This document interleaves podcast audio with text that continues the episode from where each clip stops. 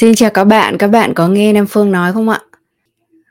Hôm nay thì là ngày thứ 5 và Nam Phương quay trở lại với chuỗi livestream dinh dưỡng tỉnh thức, là chuỗi livestream mà Phương sẽ chia sẻ kiến thức và kinh nghiệm của mình về việc lựa chọn ăn uống làm sao cho nó nuôi dưỡng cả cơ thể, trái tim và tâm hồn của các bạn. Thì đây là một chuỗi livestream mà nó sẽ được truyền cảm hứng từ chính cộng đồng, những cái người đã liên tục gửi câu hỏi, thắc mắc và cả những cái bình luận chia sẻ cùng với Nam Phương, và cũng là vì cộng đồng luôn. Hôm nay Phương có mở mail lên và thấy có một bạn viết tâm thư cho Phương dài dằng dặc mà bây giờ Phương vẫn chưa có dịp trả lời. Nhưng mà hứa với các bạn là bất cứ ai mà theo dõi livestream này và để lại bình luận thì sau đó Phương sẽ luôn quay trở lại và đọc hết và sẽ giải đáp những cái thắc mắc mà các bạn có. Thì Phương đang live ở trên Facebook, YouTube của Chậm Chậm Mà Sống, cũng như là một kênh khác là kênh On My, là kênh chuyên streaming nhưng mà về nền tảng âm thanh.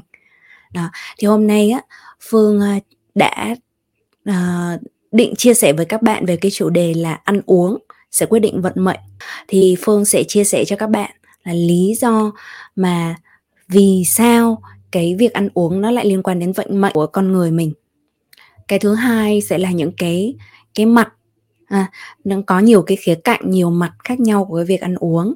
Thì những cái mặt nào cụ thể mà chúng ta có thể điều chỉnh để mà tối ưu hóa cho việc là gọi là có được một cái vận mệnh tốt đẹp nhất cho bản thân mình.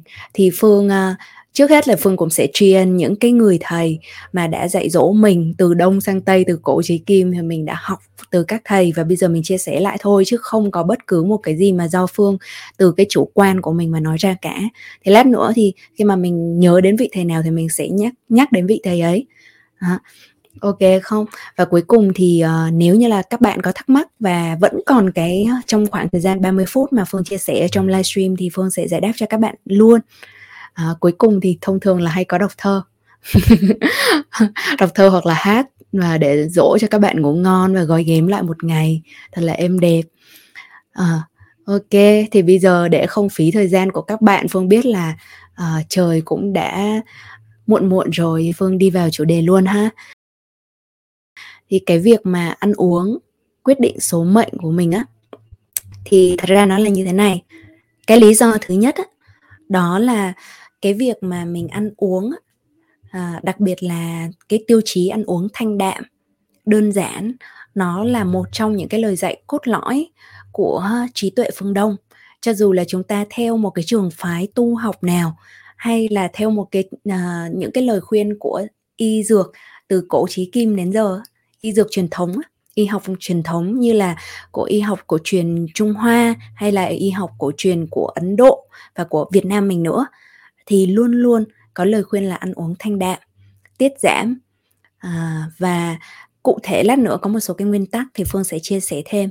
Nhưng mà Phương hay cho các học viên mình dễ nhớ, Phương hay chia sẻ nguyên tắc đơn giản là tăng tinh giảm thô, 4 chữ thôi, tăng tinh giảm thô.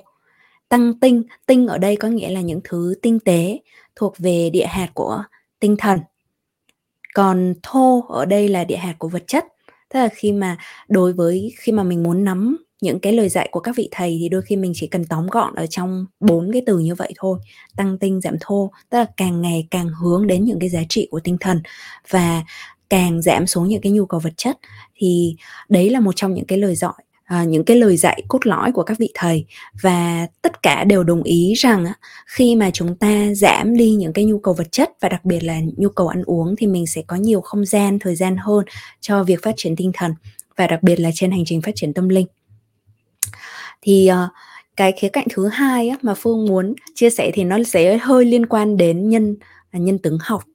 Nhân tướng, chuyên ngành nhân tướng, thì hôm nay Phương cũng có mới nhớ lại là mình có cái cuốn sách này, tạm thời bỏ qua cái cô này. Cái cô mà Phương thấy ở trên bìa sách là một cái nhân vật gọi là Photostock thôi, không có vấn đề gì, nhưng mà cái nhân vật viết cuốn này là thầy Namboku Mizuno, là nhà nhân tướng học, được mệnh danh là nhà nhân tướng học vĩ đại nhất của Nhật Bản.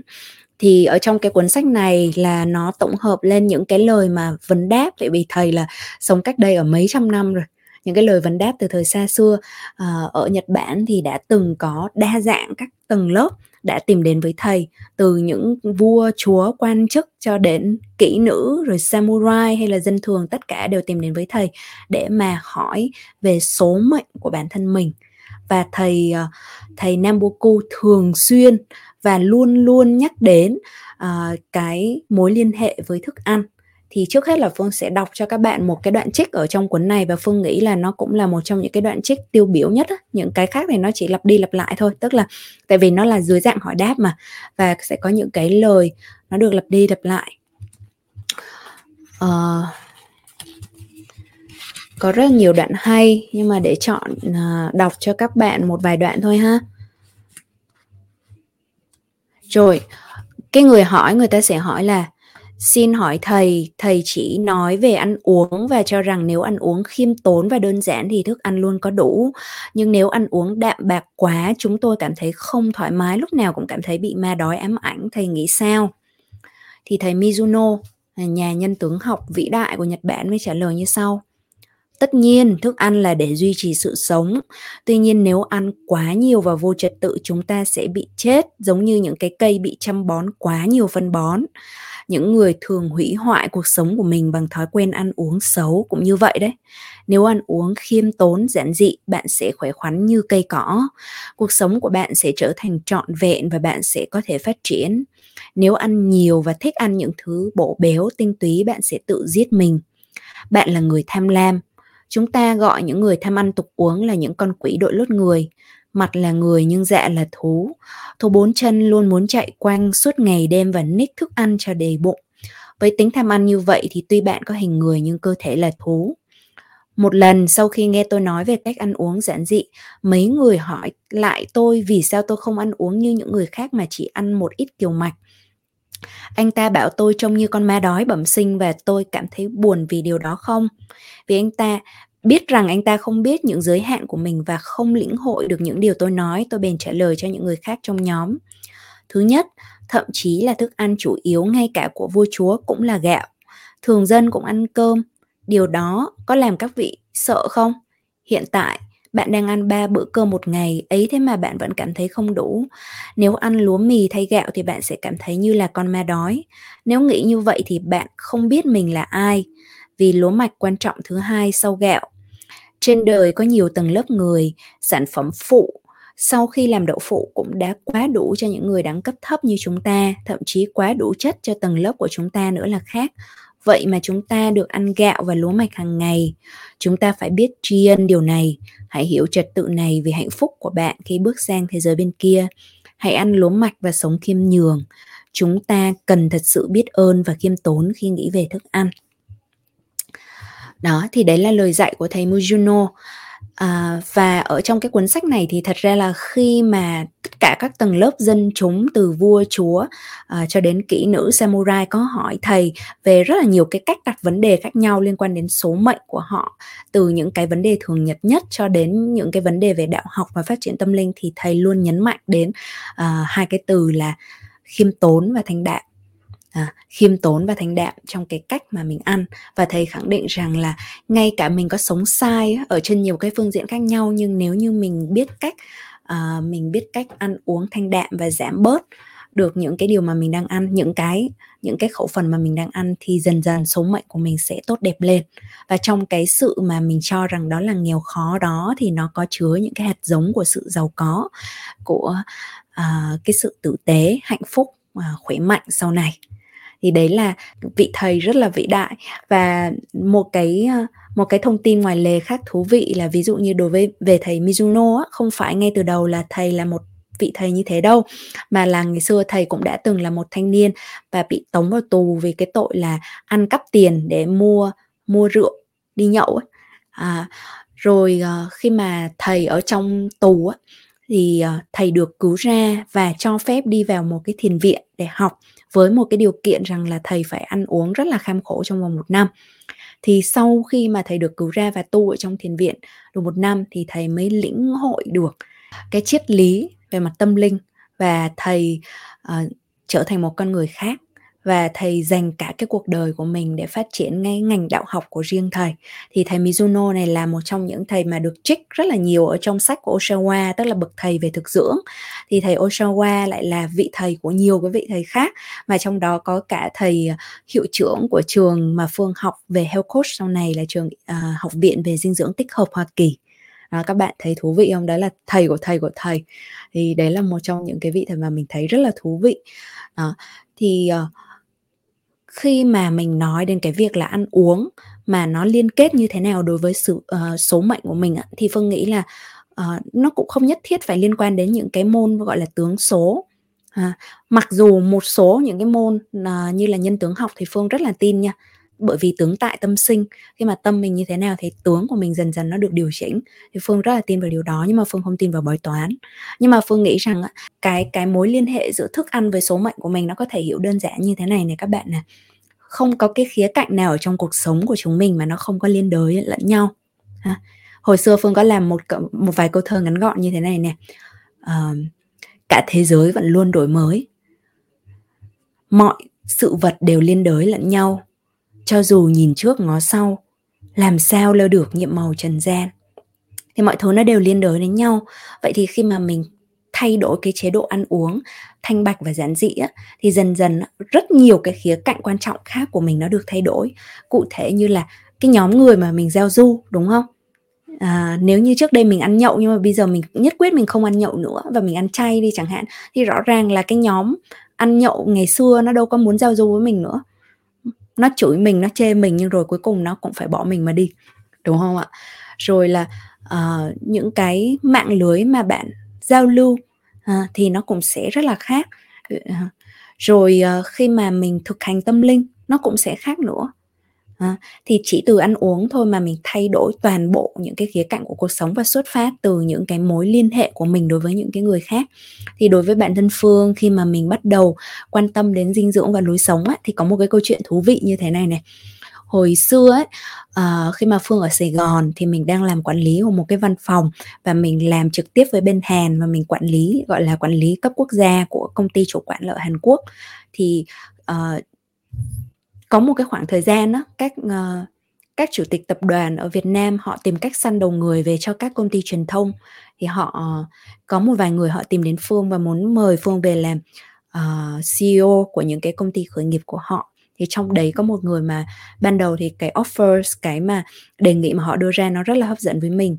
Và mình đã đến thăm và được ông ấy dẫn đi khắp công ty. Và mình thấy là nó là một cái mối ăn rất là ngon.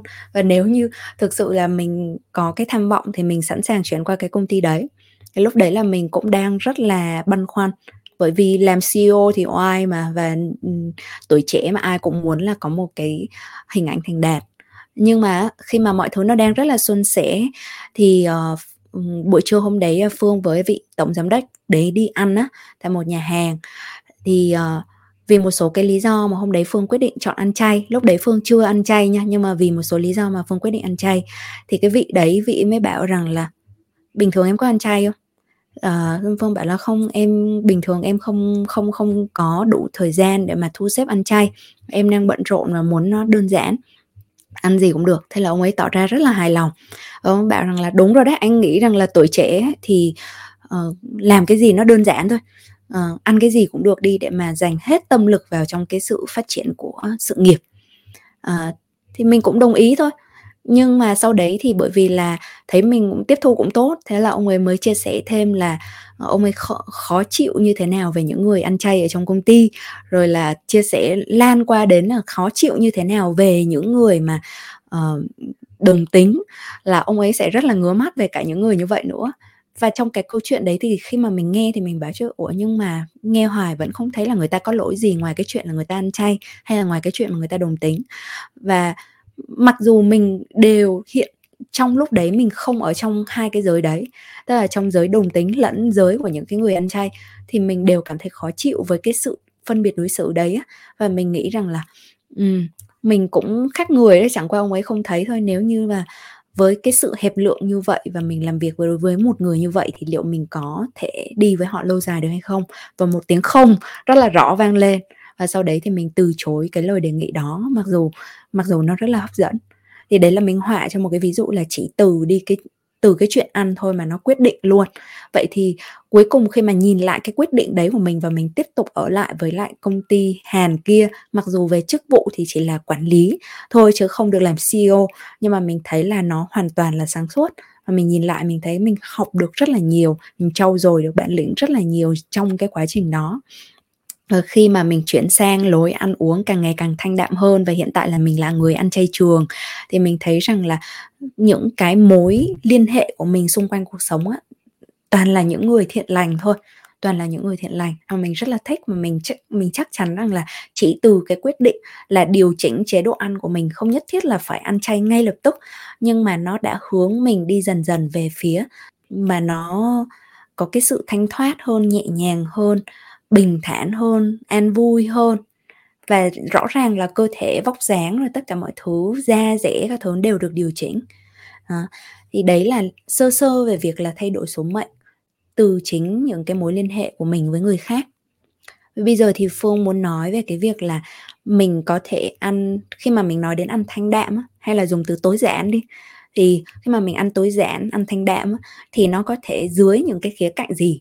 Nó có nhất thiết phải là ăn ít đi hoặc là nhịn ăn hoàn toàn hay không, và làm thế nào để mà chúng ta có thể điều chỉnh nó dễ dàng nhất và nó dễ ứng dụng nhất ở ngay trong cái điều kiện mà chúng ta đang có. Thì Phương phân tích cho các bạn một số cái khía cạnh để các bạn có thể bắt đầu nhé, và nó đơn giản thôi. Cái khía cạnh thứ nhất thì đó là giảm lượng nhưng mà tăng chất, tức là đừng sợ thiếu chất.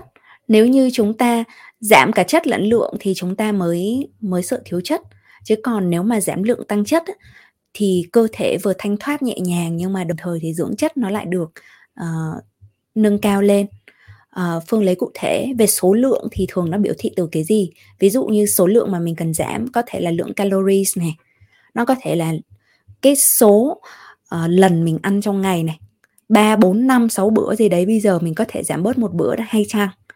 Nó có thể là số món ăn ở trong một bữa này, liệu rằng một bữa có cần phải đến 3-4 món không ta, hay chỉ cần 2 món là được? Đối với ở nhà Phương chỉ cần 2 món thôi, một món rau và một món mặn. Mặn ở đây không phải là đạm động vật ha. Đó. Và đôi khi có những hôm mà mình chỉ cần đúng một món duy nhất, và trong cái món đó nó có đầy đủ dưỡng chất luôn. Phương lấy ví dụ như khi mà mình biết trộn salad thì salad không phải chỉ mỗi rau nha các bạn. Salad mà đúng của nó lành mạnh và cân bằng, nó có đầy đủ cả đạm, cả béo, cả chất xơ. Ví dụ như khi mà Phương trộn salad thì sẽ luôn có dầu ô liu này, các loại hạt béo như là hạt ốc chó này, và cộng thêm những cái thành phần đạm khác. Ví dụ nếu mà các bạn nào thích ăn trứng thì cứ ăn trứng. Còn đối với như nhà của Phương thì thường mình lấy đạm ngay từ đậu, hay là từ bơ đậu, bơ hạt nói chung. Đó. Thì hoặc là chỉ cần một món cơm trộn thôi, thì trong món cơm trộn đó nó có đầy đủ những cái thành phần của cả đạm, cả rau, cả chất béo. Hay là như trưa nay nhà mình ăn mỗi món cuốn thôi, thì trong món cuốn nó có đầy đủ cả rau, cả đạm. À, hôm nay nhà mình cuộn trứng và cả chả chay, đạm chay ở trong đó. Thì và mình sẽ thấy là nó rất là đầy đủ dưỡng chất, ăn no căng luôn đến tận đầu giờ chiều ấy. Tiếp theo á là cả khẩu phần ăn. Phương lấy ví dụ như mà khi mà mình giảm lượng thì có thể calorie nhá, số lần ăn nhá, số món ăn trong một bữa nhá, khẩu phần ăn nhá. Phương lấy ví dụ các bạn vẫn có thể ăn thịt, nhưng mà các bạn có thể giơ cái lòng bàn tay của các bạn lên và nhìn vào ở phía bên dưới những cái ngón tay của mình, nó sẽ có cái lòng bàn tay đúng không? Thì một cái cách để mà cân đo cái lượng thịt mà bạn có thể ăn ở trong một bữa một cách lành mạnh, đó là bằng cái lòng bàn tay của bạn. Dùng chính cơ thể của mình để cân đo bằng chính cái lòng bàn tay này, thì một cái miếng thịt chỉ cần to chừng này thôi và đừng ăn quá. Thì đấy là một cái cách khác để mà tính cái khẩu phần mà mình giảm xuống, giảm động vật xuống, giảm những cái chất béo bão hòa xuống, giảm thức ăn tinh chế xuống. Còn tăng chất là sao?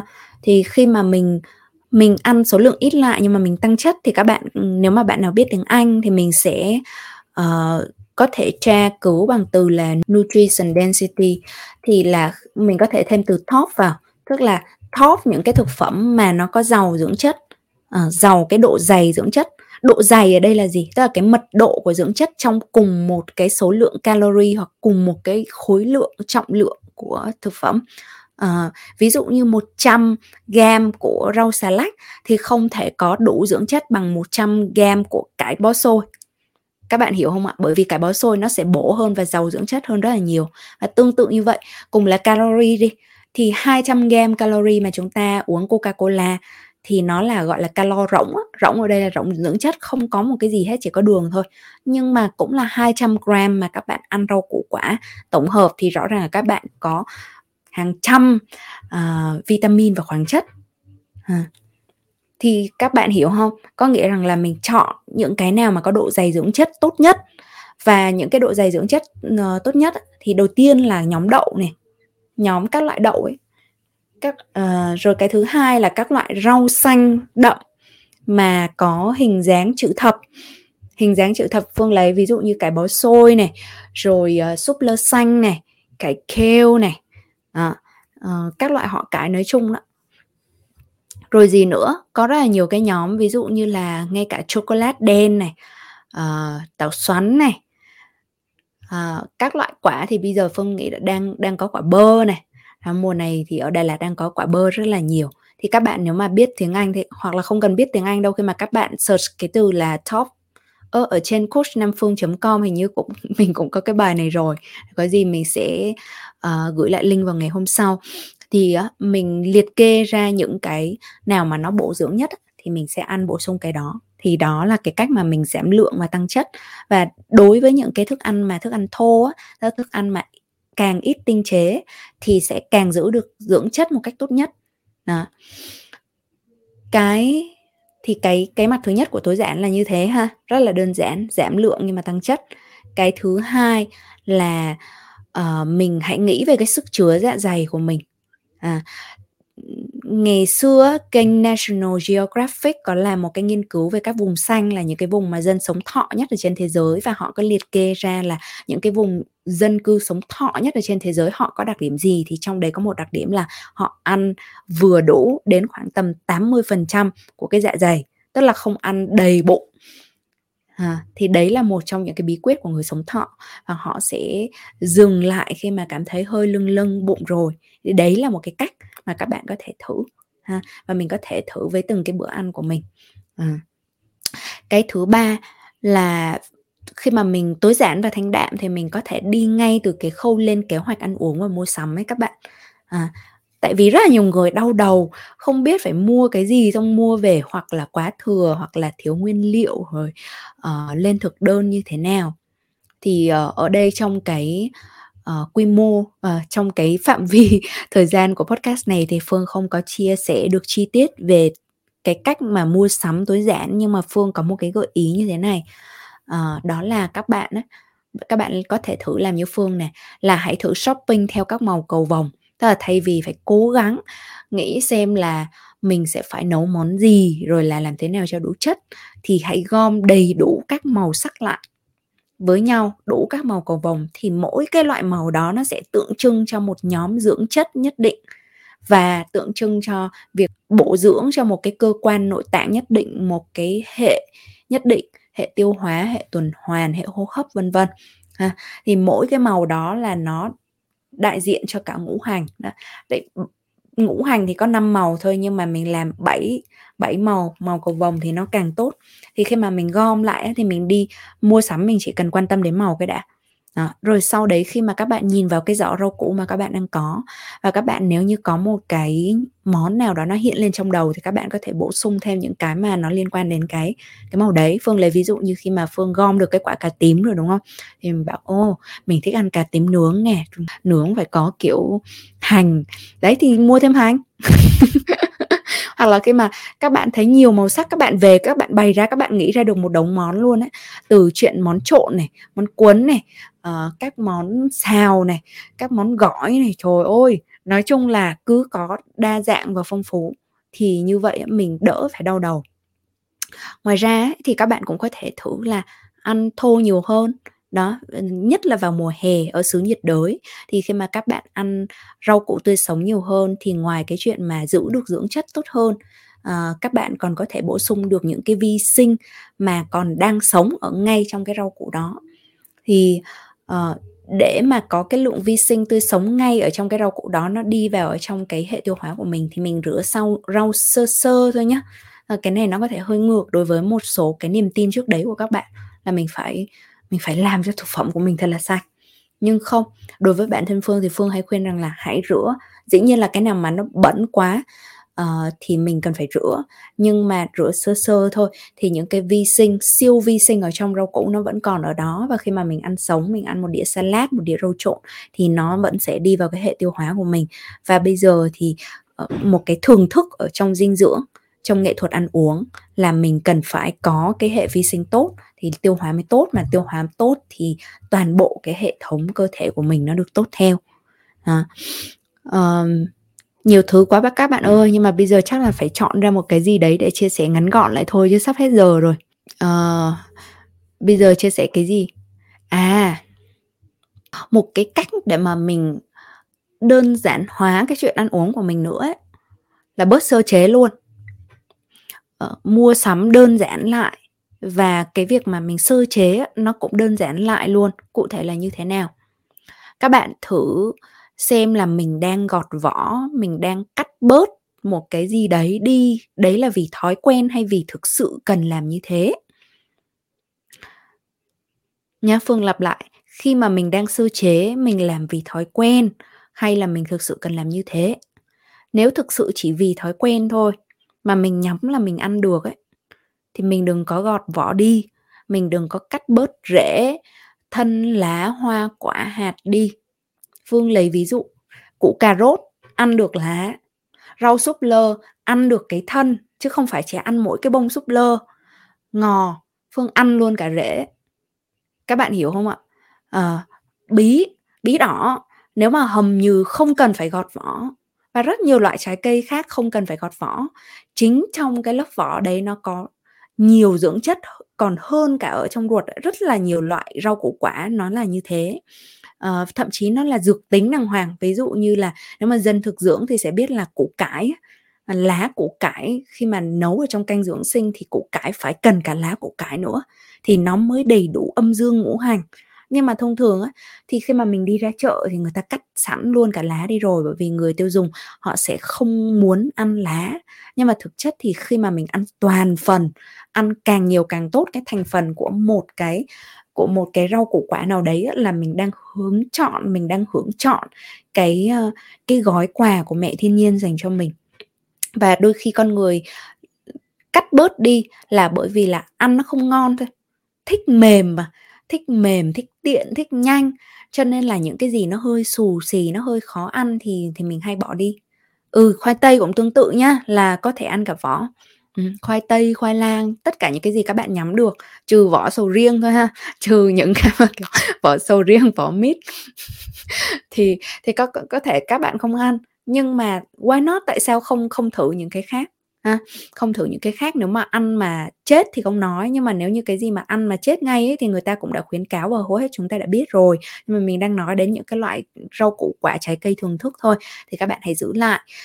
Và đặc biệt là nếu như là mình tìm được những cái nguồn hữu cơ và an toàn nữa ấy, thì mình không có cái lý do gì mà lại bỏ bớt những cái đó đi. Và nó sẽ tiết kiệm thời gian sơ chế cho chúng ta, tiết kiệm thời gian phải suy nghĩ và bớt rác nhà bếp, đúng không ạ? Không phải ai cũng có vườn để mà thải rác hữu cơ ra, đúng không? Cho nên là cứ bỏ đi cái gì thì nó là cái sự lãng phí từng đấy. Mình quay lại đối với cái nguyên tắc ban nãy của thầy Mizuno nói rằng là mình hãy ăn với cái sự khiêm tốn và biết ơn, và mình tránh lãng phí. Đó. Thì đây là một vài cái nguyên tắc, một vài đường cơ bản mình chia sẻ với các bạn ngày hôm nay. Không biết các bạn có câu hỏi gì không thì có thể đặt lại. Có bạn thì hỏi về khoai tây, thì vừa nãy Phương trả lời rồi ha. Bạn hỏi về chất là gì ạ? Thì Phương cũng trả lời rồi ha. Cảm ơn các bạn là đã tóm tắt lại những cái ý chính mà mình vừa mới chia sẻ.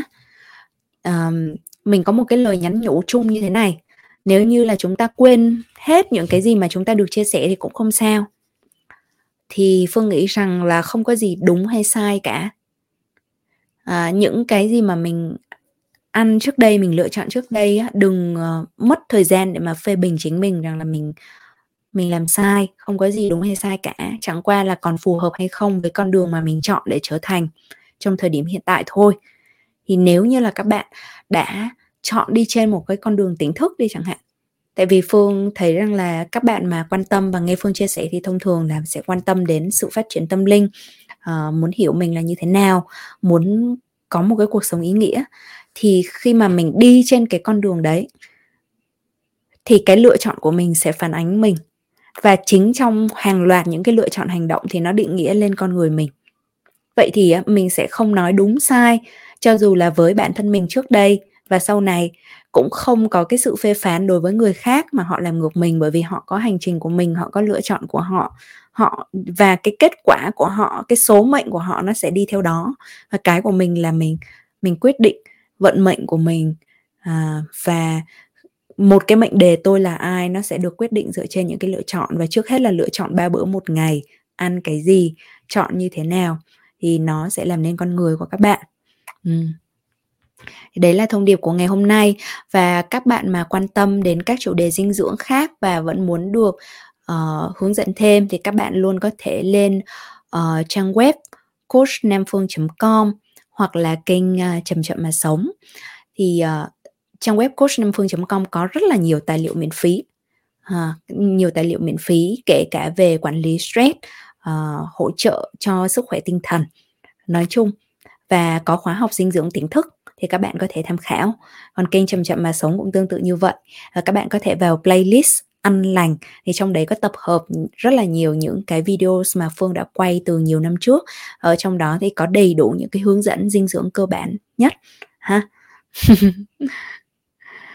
Cảm ơn các bạn rất là nhiều và hy vọng là được gặp lại các bạn ở đâu đấy, trong khóa học, ở ngoài đời hay là ở trên livestream này. Chúc cho cả nhà có ngày thật vui và đêm thật yên. Hẹn gặp lại nhé.